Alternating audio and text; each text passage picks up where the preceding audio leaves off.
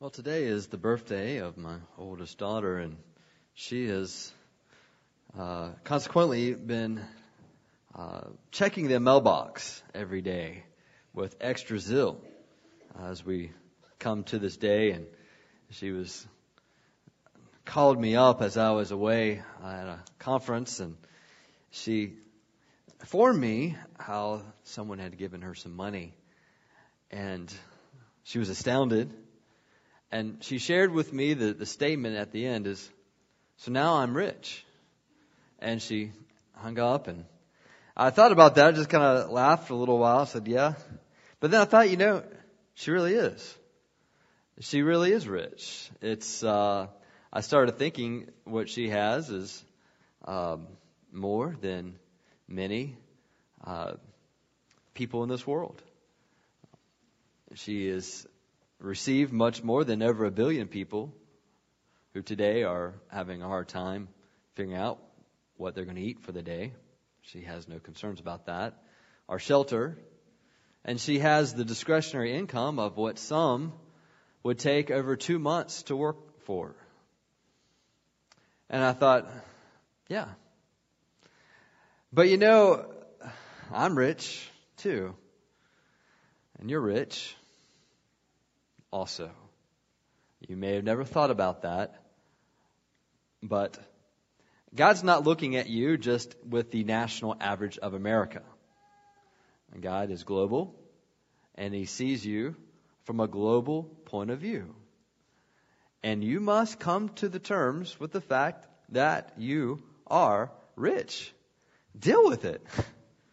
All right? Just deal with it. You are.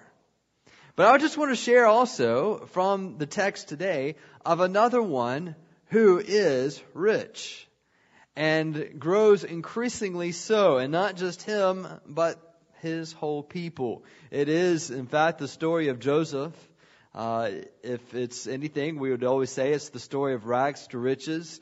Uh, and in this chapter, what we'll look at this morning in chapter 47, it is the riches section, uh, verses 13 uh, and you see that the riches seem to grow at the poverty of those around them. And you read this passage, and a lot of folks could have all kinds of questions uh, after reading this and thinking, I thought Joseph was a godly person. Why are these things happening? How come he's getting rich at the expense of the poor? And how come Pharaoh seems to own everything? And how come slavery seems to be instituted here? And how is it that God's people are seeming to be well off uh, at the expense of the poverty of the Egyptians? Great questions. Great questions. I, I, will not pretend to say that I will answer all these questions, but I think that hopefully we can give you uh, some principles to give you right perspective in dealing with this, not only in, in that time, but in your time. And so, uh, Genesis 47, verse 13 through 31, and then what I also will do is uh, read, well, you know, you can't help it. I have to read the end of the chapter. Uh, we're going to do a little bit of that. We're going to read the end of the chapter, uh, get the last bit. Uh, you know, that's any good book. Good, good book is uh, you, you, skip to the end. And so let's start with uh, first with verse 13, Genesis 47. We'll read to the end of the chapter, and then we'll skip to chapter 50, read verse 22 through 26. In honor of this passage, let's stand as we read it together.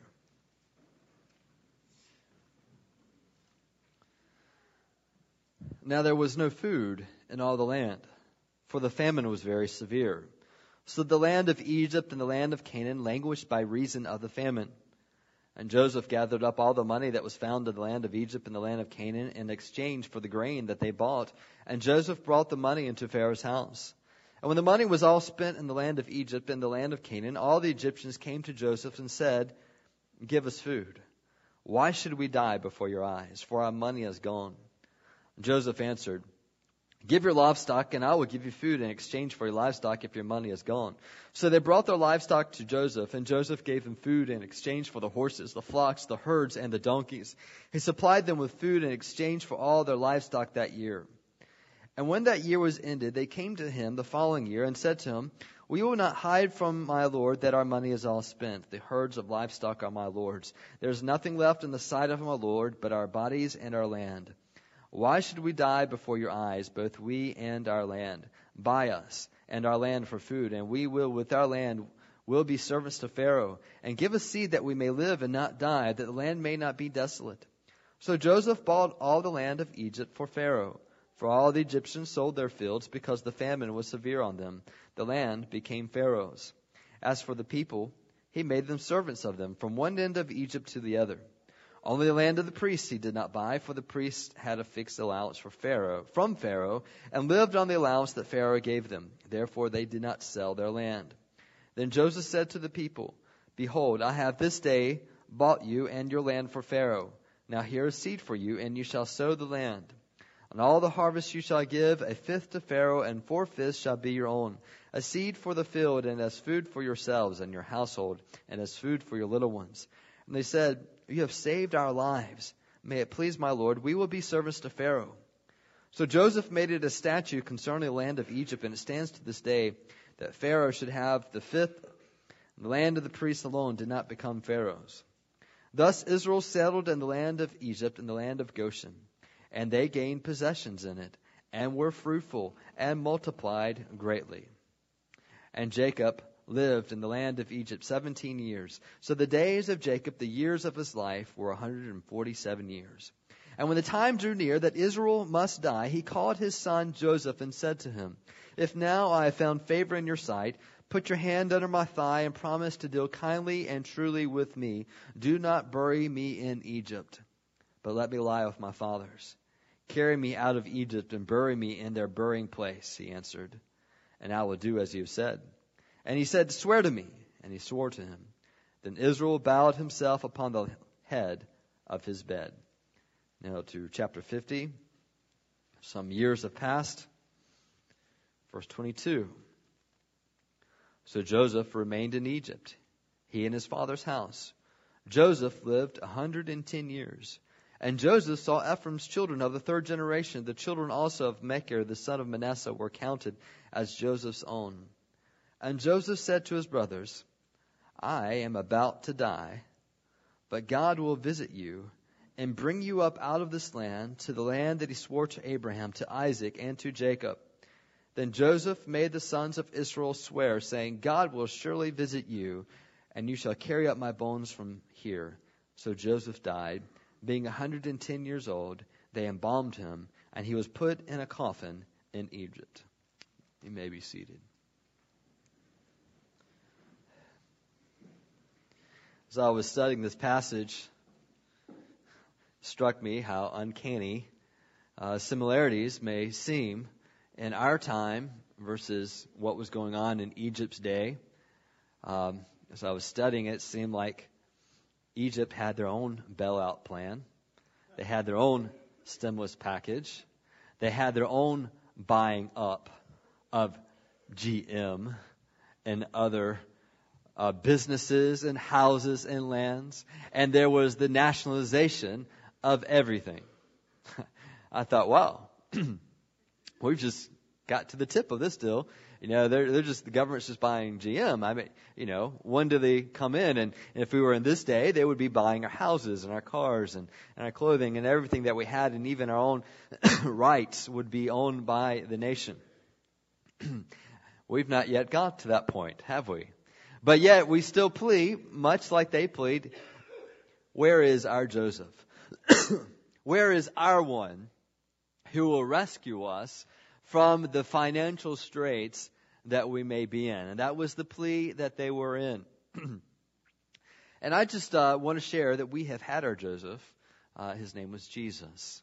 And we'll talk a little bit more about that uh, as we come to the end. But nonetheless, that was the idea, was Joseph in the Egyptian mind very much represented Savior to them. Uh, all kinds of questions comes up as, as, we read this, but essentially what has happened is, is Joseph had followed the, the, the vision of God, the dream of God, knew what was going to happen, knew that there were still five more years of a famine after, after having two years of a famine already and seven years of plenty. and he, he was wise in that time, saved up uh, of the grain, prepared for this moment and this time, and now uh, it's here. And all the people uh, were woefully unprepared. Uh, though they had Joseph's example, they themselves evidently were not able to save up for seven years of famine. That's that's a hard hard thing to do. Uh, can you save up for seven years without work? Uh, is your nest egg to that uh, extent? Uh, but nonetheless, that's kind of the situation uh, that they were in. Seven years without having income, without having produce, uh, grain, and, and famine. So they were in dire straits, and so they run out of money. And and so they, they go through everything else. Joseph says, "Well, I'll tell you what. Let's let's look at your goods. Let's look at your your uh, what we can exchange." and so they exchange everything eventually, to the point where all they had were their land and their lives. And just said, "Okay, we'll take your land," and basically set them all up as tenant farmers, and gave them grain and helped them to uh, produce still and gave them. I, I would just note this that his plan emphasized dignity of the man and dignity of work. I think those are two important valuables, uh, values that, that Joseph's plan had. That there was not necessarily the welfare of just handing out, but there was, we understand that you are a person, we will recognize and give you dignity for that. You will be doing work. You're going to be doing work. And made sure that the plan uh, included work uh, as as part of the solution. And I would just note uh, some interesting things. One, that the people's response was not that of of uh, thank you, Dick, appreciate that. Was that of uh, being disgruntled, but instead was very much thankful. Thank you for saving us. All right, so that was their attitude, their their mindset, and so they're very appreciative of all that's about to happen. Uh, now, I just, if you can imagine being in that scene, all this while, while the Egyptians are going down and down and selling their goods, yard sales going left and right, and you're wondering who on earth is going to the yard sale, going to the pawn shops, going to buy these things. Let me propose to you one group of immigrants that were doing it. The Israelites had all their needs met and courtesy of big brother Joseph. He had shared with them, your, all your needs are met. We're going to take care of you. You've got land. You've got some of the best of the land. And you notice what the scripture has to say in regards to the Israelites after describing the plight of the Egyptians. Uh, the, the Bible says, verse 27, Israel settled the land of Egypt and the land of Goshen, and they gained possessions in it and were fruitful and multiplied greatly. Let me just state, God had blessed the Israelites in the promised land, but never so much to have possessions.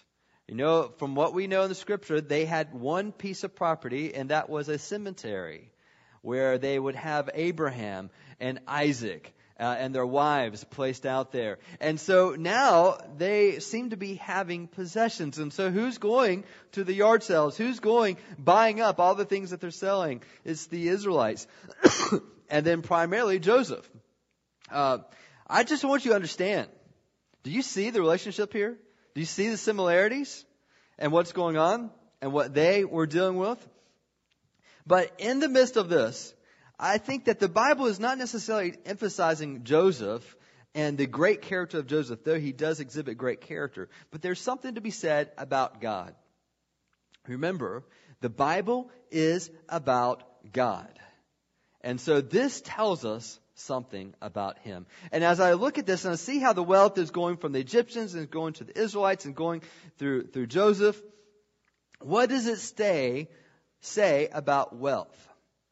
And this, this point is where you will have trouble and I will have trouble as being rich people.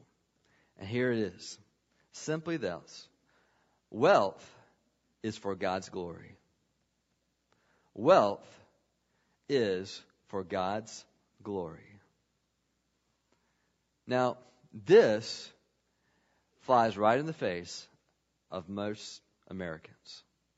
Because if anything, wealth is for our glory.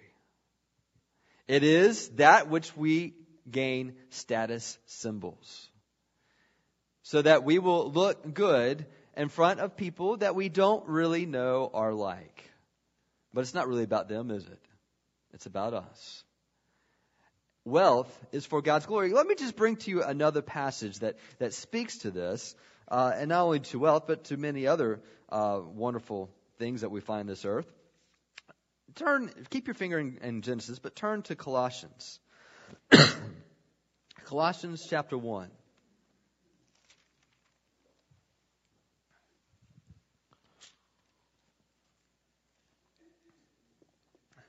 Let's look at verse 15.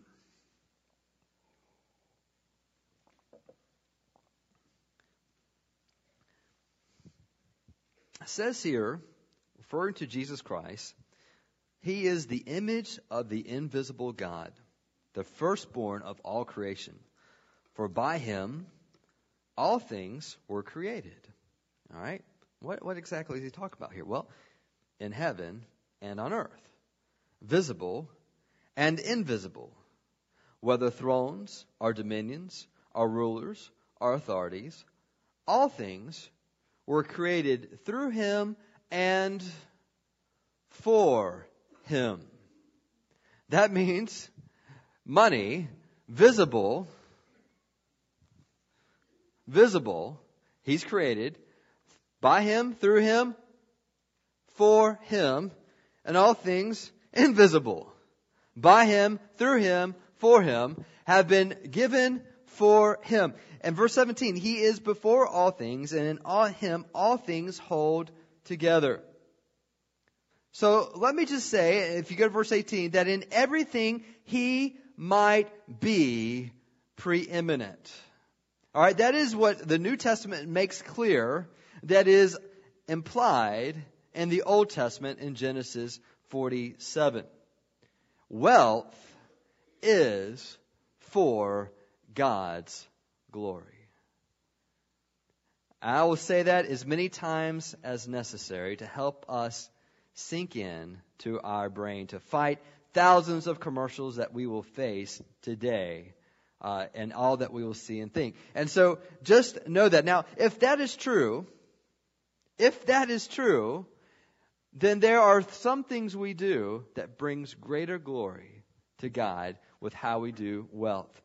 First, I would bring this thought to you that I think that Joseph himself does, that, uh, well, he follows God's directions in acquiring wealth. How does God get glory? God gets the glory in wealth when we follow God's directions in acquiring wealth. You notice what Joseph's plan was? I would present to you that it was a divine plan. I mean, how else do you explain uh, a vision going to the uh, ruler and that that this man gets the power and ability to interpret those dreams? And you think, well, you know what? If God worked in my life like that, I'd have a lot of wealth too. I mean, if God gave me a vision that the Dow would go up and would go down, my goodness, what things we could do. All right. Uh, well, it's not ours to covet the way God works with each person, but the thought is that we need to understand that Joseph consulted and sought God's direction in regards to wealth. That he had a relationship with God, that he saw wealth as an extension of the working of God. Do you see wealth as the extension of the working of God? Have you ever asked yourself, why do you have what you have? And have you ever contributed that why to God? Is it because that God has granted this to me? Why does God grant this to me? That is a question every American needs to ask. Why did God grant us the riches that we have? Not just generally as a nation, but specific individually to you. Why did God grant it to you? And what that will drive us to is to say, God, what do you want done with this money? Now, guys, you and I know uh, our problem is that we just don't always consult God with our purchases. And for that matter, we don't always consult our spouses with our purchase. And in fact, we barely consult ourselves. You know, I was at a store, I was, buying something for someone else in our family, and I thought, man, look at that right there. And it was one of these, uh, it was one of these wire transmitting speakers. I thought, man, if I could have this, I don't have to, I could put this out on the deck and I could just have a little transmitter radio hooked up to my, uh, MP3 player. Man, this is great. And I started looking at the price and I started, normally I'd think, okay, well, it's not too much. Let's bam, let's go. But the thing is, I was preaching this today. and I, and I, I'm learning some lessons that, you know, this wealth, that I can so easily spend and readily spend because maybe I don't see it coming from my wallet because it's going through a debit card, a credit card, or a check. That's still God's. And that wealth, $60 in this specific case, was God's. And it's for God's glory. And I've got to ask myself, well, I don't think this is really for God's glory. I think it's really just what I want. You see, what I'm saying is that God must be consulted in the acquiring of wealth. And the business deals of our life and the work of our life, understand it has been given to you by God, for God, and through God. And so is it any great deal for us to consult God? I would just present to you that Joseph uh, is in this place because he has sought the direction of God and is following God's direction and is now in a place of extreme wealth. Of extreme wealth in the most wealthiest nation of the world. He was at the top in regards to wealth. Now, some of you are thinking, wow, so if I just follow God's direction, I can be like Joseph. I can be at the top of the top of the world. People will be coming to me and asking for money to loan out to them. I won't have to be in debt. Is that what you're saying, Pastor? I, I, that I don't have to ever worry about money? I am saying that you never have to worry about money because the same God that is the God of Joseph is the God of today. But I am saying also that it's not going to be exactly like that because God is working differently today. I would just present to you that God's working with wealth is much different in the Old Testament than God's working in the wealth in the New Testament. Let me argue my case. In Genesis chapter 12, verse 1 through 3, God calls out Abraham. You know this well by now. All right? He calls out Abraham and he gives him some promises. And what are one of the promises that he gives them? God will what? Bless you.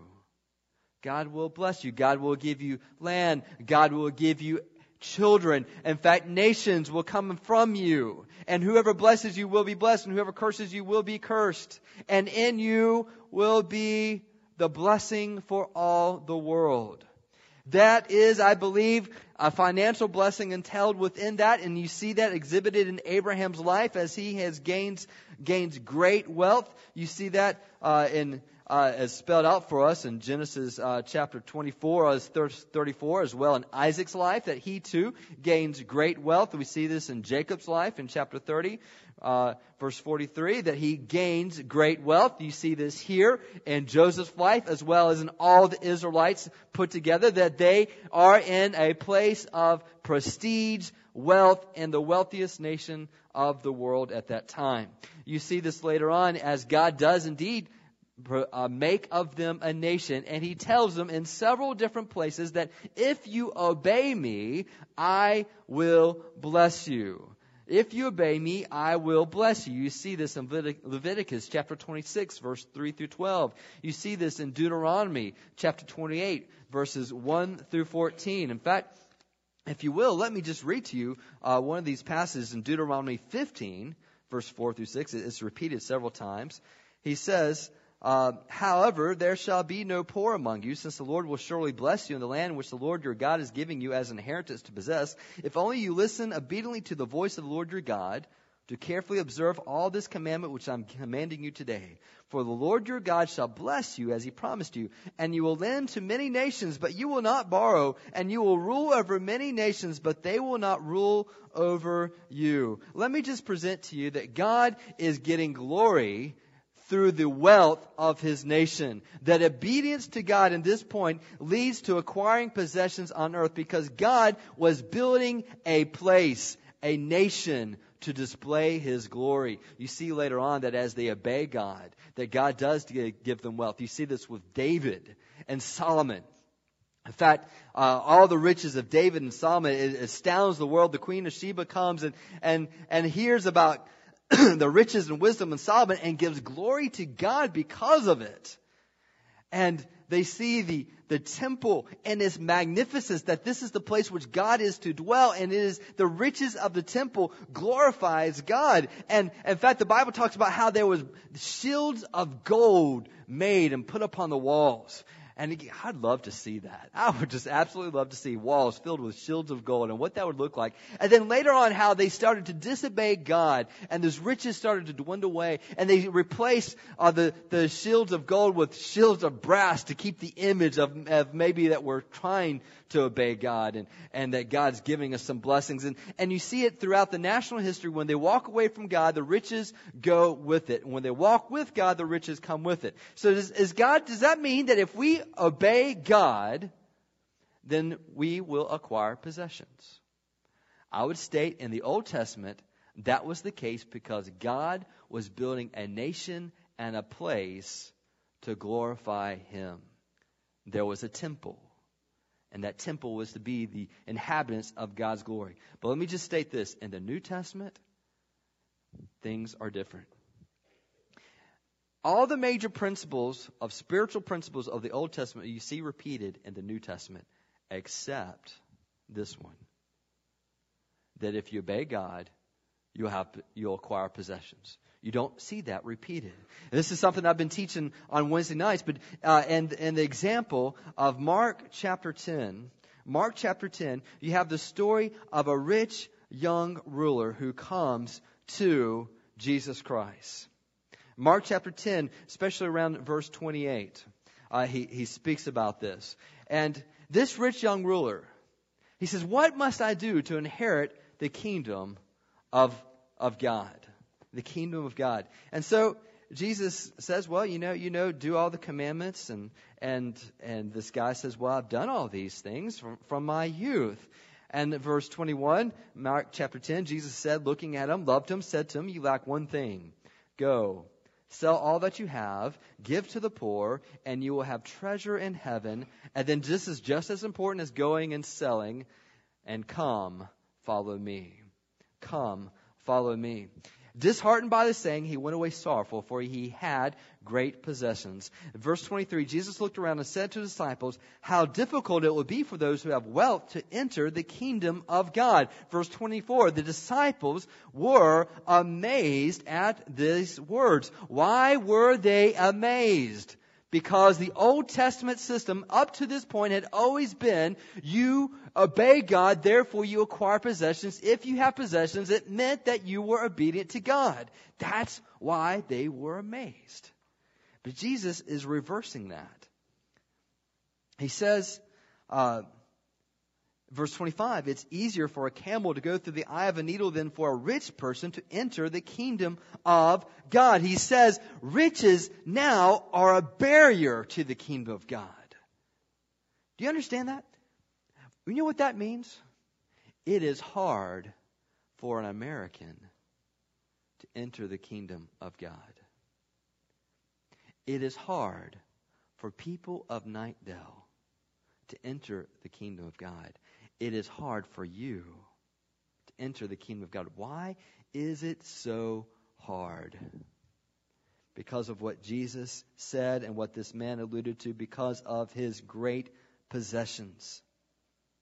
He says, verse 26, and they were exceedingly astonished and said to him, Well, then who can be saved? If the rich aren't saved because they must be rich because of their obedience, then, then who can be saved?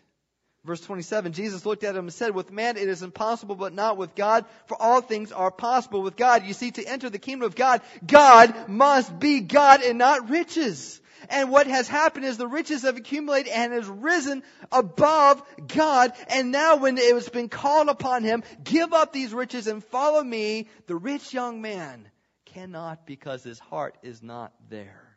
His heart is in his riches. By the way, Jesus wasn't telling him to be willing to, he was telling him to sell all that he had and follow him. Peter said, Well, We've left everything and followed you. And Jesus said, Truly I say to you, there's no one who's left house or brothers or sisters or mother or father or children or lands for my sake and for the gospel, who will not receive a hundredfold. Now, this time, houses and brothers and sisters and mothers and children and lands with persecutions and, and in the age to come, eternal life. But many who are first will be last and last will be first. What is he saying? If I give up everything, then how does it that I get everything in this age and in the time to come? What he's saying is that a church is a community of people who have exalted Christ above their riches. And when you enter into that communion, community, you do get brothers and sisters in Christ. And not only that, all the wealth that the Lord uh, seems to provide for that church, there is to be a willingness that if there is a need, that you, you give up, you sell a car so that you can meet the need for someone else and you wonder, what will I do? That God will provide someone in that church community who will also provide for you. And that is the thought that he is bringing. He says, in this age and in the age to come, he says there is an eternal reward when you make Christ your treasure and not wealth. Now, that being said, in the Old Testament, wealth was acquired from obedience to show the glory of God. That being said, still there was instructions throughout the Old Testament on what to do with the poor of the land. As I read to you in Deuteronomy 15, that it was very clear from God that they were to take care of the poor. They were to minister to them. And you see specific instructions given to that. And that would take me to this next point. How do you glorify God? How is it that your wealth can glorify God? And I shared, first of all, it's, it's done when we seek God's, when we follow God's direction in acquiring wealth, but also when we follow God's direction in giving wealth. I don't want you to get the idea that we shouldn't gain money. I would encourage every single one of you to get as much money as you can. Just get as much money as you can. All right? Can you do that? Can you do that? Get as much money as you can. But the reason why radically changes. A lot of times we're like, all right, I can do that, Pastor. I'm glad you could say that. Because we've got a whole list of those things we want to get. But you remember, wealth is for the glory of God. And we ask God, how do we distribute this money? If it's for the glory of God, it is by the glory of God, through the glory of God, through Christ, I would present to you that the number one goal is to advance the kingdom of God because He's your King. Because He's your King. That's what Jesus said to the rich young ruler Go and sell all that you have, give it to the poor. Come, follow me.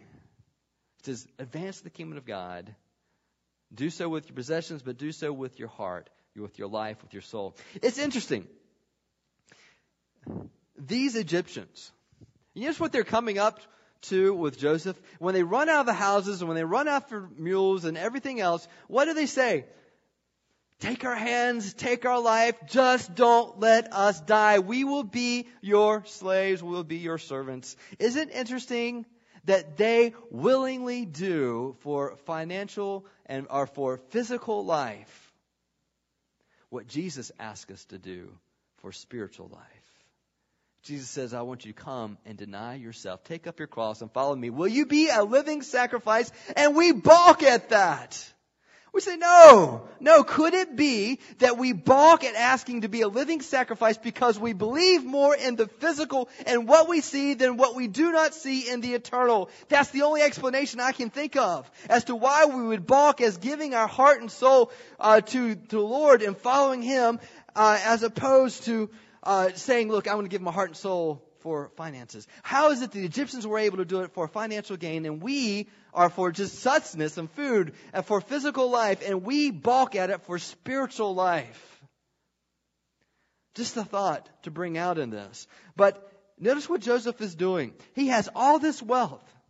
What would someone do with all this wealth? Do you know how tempting it would be to say, "Oh, Pharaoh, yeah, here's um, here's here's thirty million dollars that came in today. And you don't mention anything about the 3 million in addition to that because after all, Pharaoh got thirty million dollars and, and, and it's like he's not gonna miss three million dollars here today and tomorrow and maybe the next day and and and you start wondering, hey Joseph, how is it that you got all this stuff? Joseph does not see his life as the end of all this wealth, but that is that it is his hands through which this wealth is to go through that he says, I've accumulated for seven years, I've saved up, not for my own self, but I know that this wealth is for the purpose of distributing to the poor. And that's exactly what he does. Let me just challenge you. Could it be that the riches that God has given to us is to advance his kingdom and maybe one of the ways he wants us to advance his kingdom is to distribute to those who are in need. When you consider that there are a billion people today, and I'm not, I'm, I'm not just throwing numbers out there, but there are a billion people today that woke up and are waking up and they don't know what they're going to eat today. Just something to consider in all this we will consult God and will seek God's direction, follow His direction in distributing to the poor, much as Joseph himself does this as an example that he is a distributor and nothing else, not the end of it all.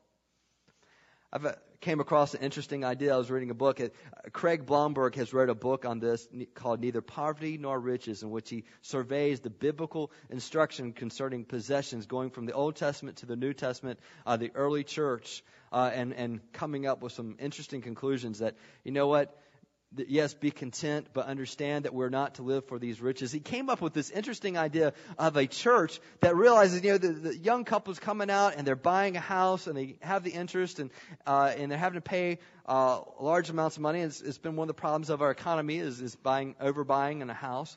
He says, what if a church saved up money uh, and, and had enough money for cash to, to lay down for a young couple to purchase that house, and instead of sending that couple sending money to a mortgage company and for a bank and for the interest, what if they started sending that money to the church for the purpose of the gospel? I thought, whoa. gives me something to think about. We could possibly do that here. Just throwing it out there. Let you guys do what you want with that. But what if we started thinking that way? That we started seeking God's direction instead of just saying, this is just how life is in America. Isn't that right? To get in debt as soon as you're in college and as soon as you're out with your house. Isn't that I mean, if the largest expense is toward the interest of our house, what if we did something about that as a church? Just something to mull over and pray over. Perhaps do. So that's the attitude of Joseph. He sees himself as a distributor. I ask you, will you pray about how God would ask you to give? Here's the problem I have in my life. Every time income increases, lifestyle increases. I look for the first chance possible to improve my lifestyle. That's me. I don't think I'm the only one. But we see every increase in our life as an invitation, even a leading of God, that that means that we are to increase our lifestyle. I would challenge you, you and your spouse, to look at what you need and cap yourself and say, you know what? I don't want to be enslaved to riches. Let me just take you to a passage in 1 Timothy. 1 Timothy is a great New Testament uh, teaching on this, chapter 6. If you'll turn in your Bibles there. 1 Timothy chapter 6.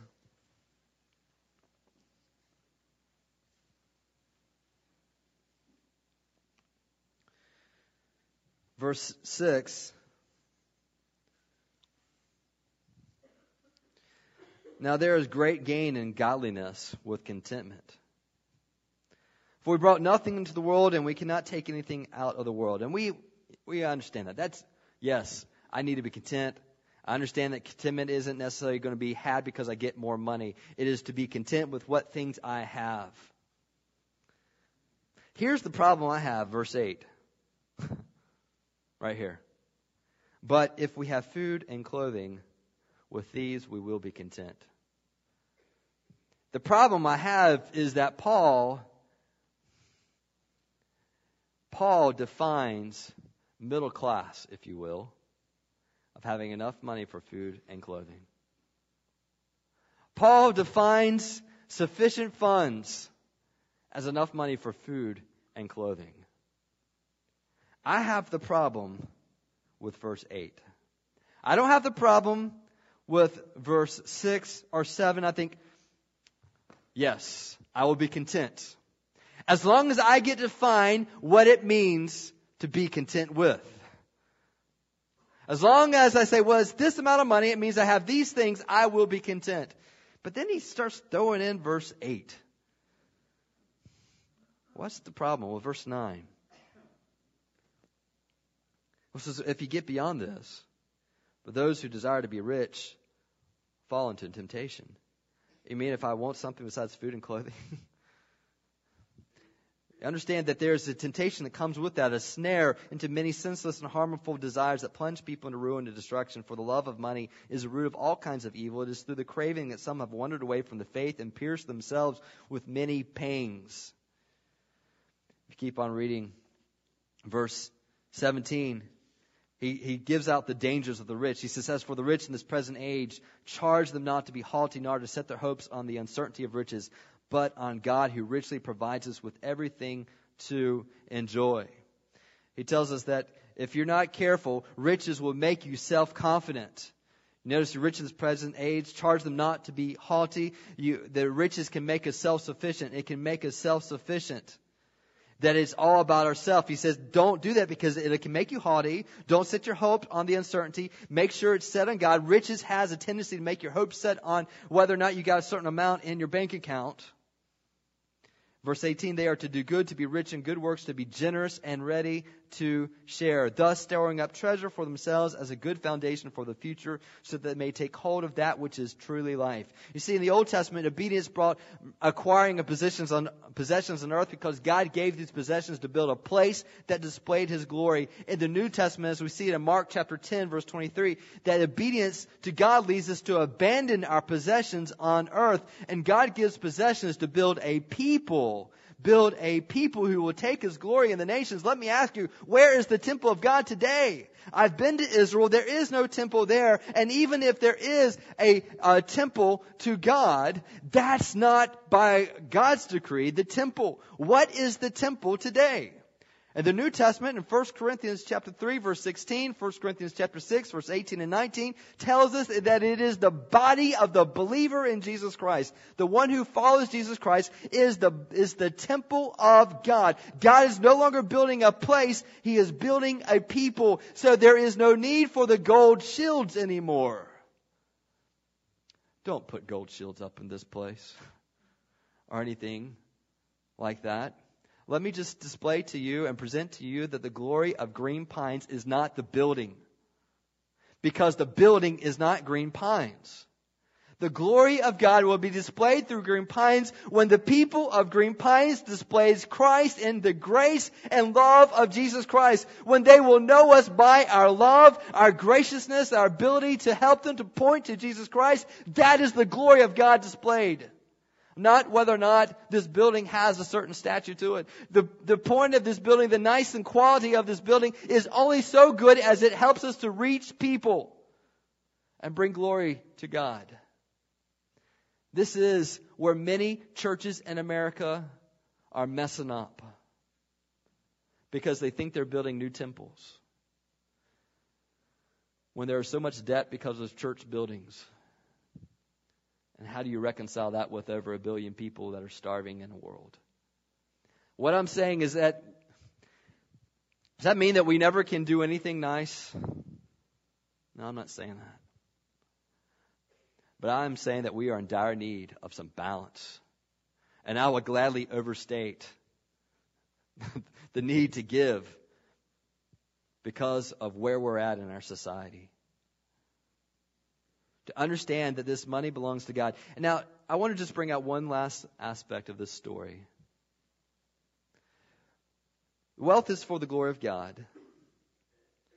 God is glorified when we seek God's and follow God's direction acquiring wealth. God is glorified when we follow God's direction in giving wealth.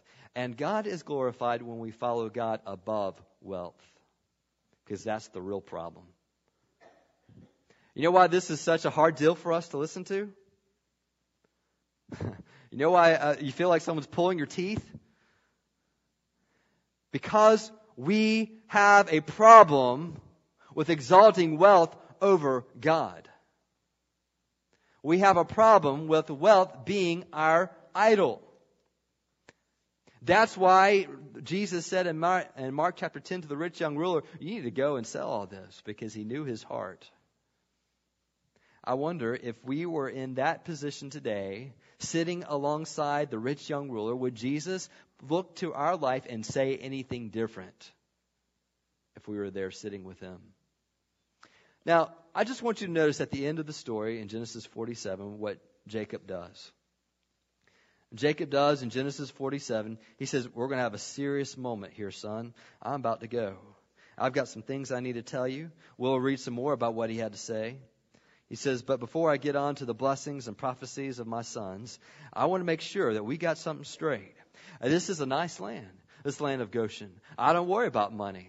I, I've got tents and things that I thought I never would have, and I've been blessed by God all my life. But I see all my children, my grandchildren, they've got possessions, and they're wealthy. We are the, the pride of this nation. It does it not seem that the nation of Egypt envy us because of all our wealth and all the luxuries that we have? We've got the fine buildings and the, the beautiful colors and the clothing of Egyptian cotton, and we've got all these things. But listen, son, my heart's not here when I die, please don't bury me here. I've got another land. I've got another place. It does not equal to the wealth of Egypt. But you know what? It has what money cannot buy. It has been given to me by God. It is the inheritance of God. Right now, to our name, there is only a cemetery, but please bury me in that cemetery where my father Isaac's buried, where my grandfather Abraham is buried, where their wives are buried, where they died with the hope that God would do something with them. Because in, despite all these riches of this land, I would rather have the promise of God. And that's my hope. Son, you hear me? You swear to me he had this oath done. Verse 29. It's an oath very similar to what Abraham made his servant do in seeking a wife for his uh, son Isaac. I'm telling you. I'm glad we don't do oaths like that here. Um, it's it's a, a euphemistic way. when he says put your hand on my thigh, that's a euphemism, guys. You need to just think about that, all right? Uh, this was a serious oath. Here, handshake will do fine. But he says, Take me there.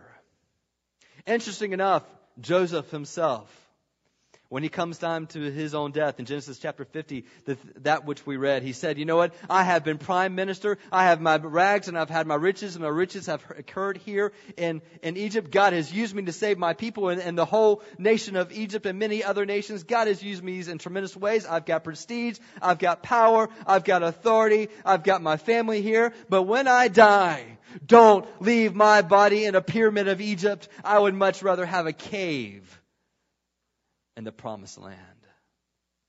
You see, in the Old Testament, God was working to provide a place, a nation. In the New Testament, no. He's no longer providing a place and a nation. That's been done. And the nation is still protected in the promises of God. He says, I give you the kingdom. I give you the kingdom of heaven. Lay up for yourselves treasures in heaven. See, please please, dear church, do not think that I'm speaking against your ambitions. I am not speaking against your ambitions and desires to accumulate wealth. What I'm speaking to is lift your eyes higher. Don't live so short-sighted. You have dwarf dreams if you're dreaming only for the wealth and the bank accounts of this world. This world is not enough. Set your heart to which you have been made for, and that is to glorify God. Let me ask you, is this world enough? What does your bank account state? Live for the glory of God. It is not to say that we are to be buried in Israel anymore, but to say, you may bury my body here, my riches have been distributed long before because my heart is longing for heaven, longing for the kingdom of God, and I have invested my treasures in heaven. Imagine, if you will, that you were uh, had a job here and it was given to you, and they said, you know what? Here's the conditions. You're going to have a job for just a little while. It's going to be just for seven years, and after seven years, you're going to be moved to Paris, and that's where you're going to be at that time. And we will pay you well. We'll give you a nice, healthy salary. Uh, we're going to put you up in a hotel and uh, we'll take care of you. There's one condition. There's nothing that you buy here that you can take with you to Paris. It has to stay right behind. You cannot take it with it. We're just not going to pay for that shipment. so just deal with that, all right? So what do you do? You start your job, you, you, you get in the hotel, and you get your first paycheck. What do you do with that first paycheck? Oh, let me buy a nice painting. I want to put it up here in the hotel room. Why would you do that? You can't take it with you. It is, it's just a foolish thing. What do you do? You set up an account where it can be accessed in Paris. And you say, let me deposit this money right there. Let me just take a little bit of what I need, just a little bit of what I need to take care of my basic necessities, to make sure my family's taken care of, that we're all taken care of. And let me put the rest as much as I can to Paris. And you do that year after year after year because you know that it's just a matter of time that you're leaving this hotel that you don't own. And you're going to the place where the real wealth is at. Do you understand what Jesus is saying? In Matthew chapter 6, do not lay up treasures for yourselves here on this earth where moths can come in and thieves can, can corrupt and steal and break. Lay up for yourselves treasure in heaven. Do you get that? We're in a war. It's about time we live in a wartime economy and start laying up our treasures in heaven. Let's pray.